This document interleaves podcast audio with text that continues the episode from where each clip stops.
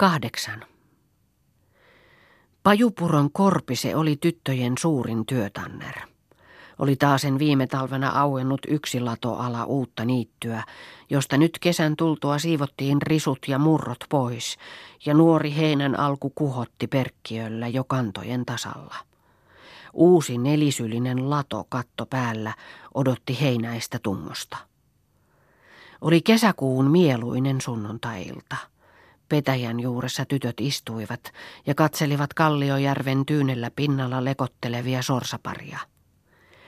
Väliin ne aina puklahtivat vedenpinnan alle ja taasen kohosivat, jolloin veden kimalteleva pinta särkyi ja väreaallot pyöreinä piirinä lähtivät vierimään kaikille suunnille.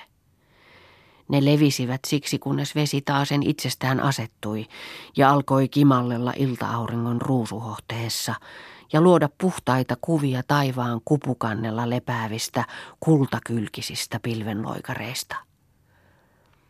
Kerttu istui olkapäätään nojate petäjään. Näytti olevan mielessä joku ajatus. Päivettyneet muhkeat kasvot väreilivät ja raikas loimo välähteli vesiharmaista suurista silmistä. Tummat tuuheat kulmakarvapensaat liikahtelivat ja pullea otsa vähän kurtisteli. Viimein silmänsä osoitti rinteelle päin. Mitähän, jos hakattaisiin kaskeksi tämä kotirinne? Tuommoinen metsänpohja ja päivärinne. Se jos saadaan raajuun ja sattuu vuoteen, niin se päästää meidät leipään käsiksi. Ja koska vuosi vuodelta näkyy niittyä tulevan, niin tarvitaan sitä peltoakin. Ja siitäpä halmeen sängestä sitä tulisikin puolella vaivalla. Aunon kasvot kirkastuivat. Samaa olen jo ajatellut monta päivää, ja nythän on siihen aivan paras aika. On kohta täysi lehti. Siitä saamme vastojakin samasta, ja eipä ole heinäntekoa vielä heti kiirettä, ei ole nurmikkaassa päätä yhdessäkään. Nyt kun niityn raivuu loppui, niin mitäpä tässä lomassa muutakaan tekisimme semmoista, josta olisi eineen jatkoa. Sanna, lyödään lattiaan. Vappu. Se on mieluinen työperä. Lähdetään vaan huomisaamuna. Riikka. Tuossapa tulee isä, kysytään siltä, mitä se sanonee. Katri. Mitäpä hänestä isäkään kieltää? Mieluinen vahinko se toki on. Reeta. Paras kuitenkin on kysyä.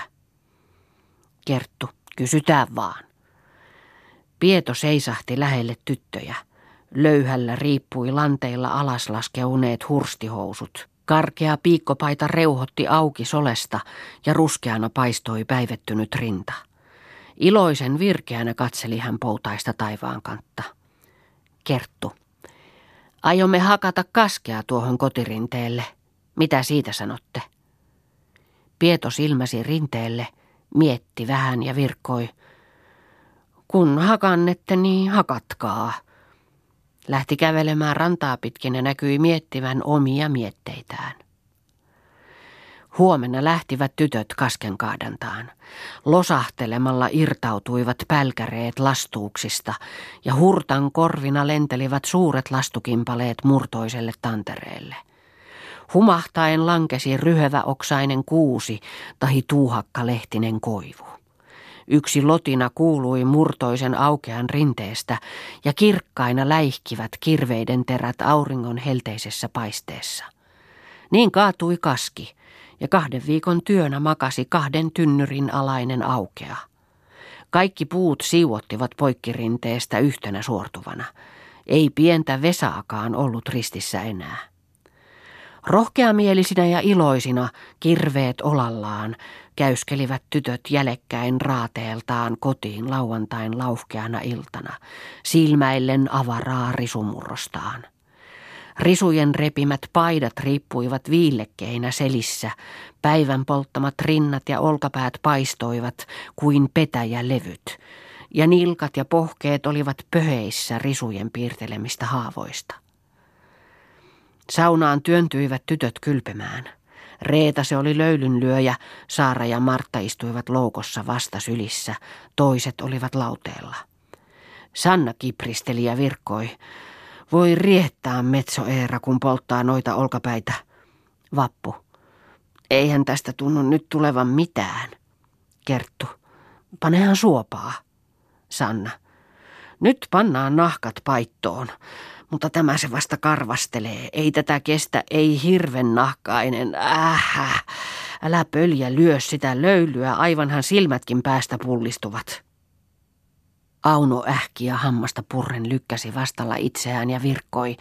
Ei tässä ole lysti, vaan puhdasta tulee. Kerttu. Kaukana on nyt leikki, mutta pihkasta pitää päästä erilleen. Vappu. En minäkään olisi pihkalle sukua, mutta ei tätä leikkiä kestä. Juoksu minulle tulee. Riikka.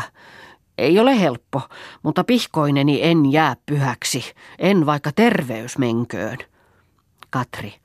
Puhdasta teen. Antaahan tulla vähän enemmän löylyä. Reeta. Yksi kieltää toinen käskee, kuin Seppälän talkoissa. Kerttu. Soso, äläpäs porauttele. Määrä se on makeallakin. Sanna. Ähä, koskeepa se koirankin, jos karttuukin. Auno. Koski mitä koski. Kohta olisin puhdas kuin pulmunen, mutta tuo pää se on sellainen tarvas, että kyllä saa polttaa nuo hapenet. Ne ovat niin pihkan kanssa tallostuneet, että ovat yhtenä turpeena ihan. Riikka. Pää olisi pää, mutta eihän tuota näy muutenkaan selviävän. Kerttu. Panehan suopaa ja lykkää vaan, kuin turkki nahkaa, niin kyllä lähtee. Riikka. Eihän tuota kärsi. Kerttu. Kyllä tämä koskee, että silmät valehtelevat, mutta ei auta. Sanna. Hätähän tässä on, vaan mennään hän tätä. Niin puhkailivat tytöt saunassa pitkän hetken. Viimein höyryävinä ja voimakkaasti puhallellen tulivat ulos ja istahtivat kentälle riviin, kuni sotkan poikuen rannantelalle ottivat pyhähameiden taskuista isot häränsarvista tehdyt kampalostikkaat, joilla rupesivat päitään selvittämään. Vesi tihkui silmistä ja hampaat yhteen puristettuina kiskoivat pihkavanukkeita tukistaan.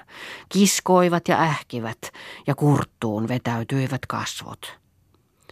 Hetken perästä olivat kuitenkin tukat selvinä ja jokaisen vieressä nurmella oli melkoinen tukkopihkaisia talloksia kuin koiran takkuja. Jokaisen niskassa oli vaaksan pituinen palmikko, latvat sinisellä nauhalla sidottu ja päällä puhtaat hampupaidat ja ahdashelmaiset puolivilla hameet, jotka kankeina köpöttivät kuin pajumerta tyttöjen leveöillä lanteilla. Äänettöminä ja syvä tyytyväisyys kasvoissa he astelivat jälekkäin saunasta pirttiin, kuni matkalintujen raito tullessaan viimeistä taivalta syntymämailleen kesäyön mieluisessa hämärässä.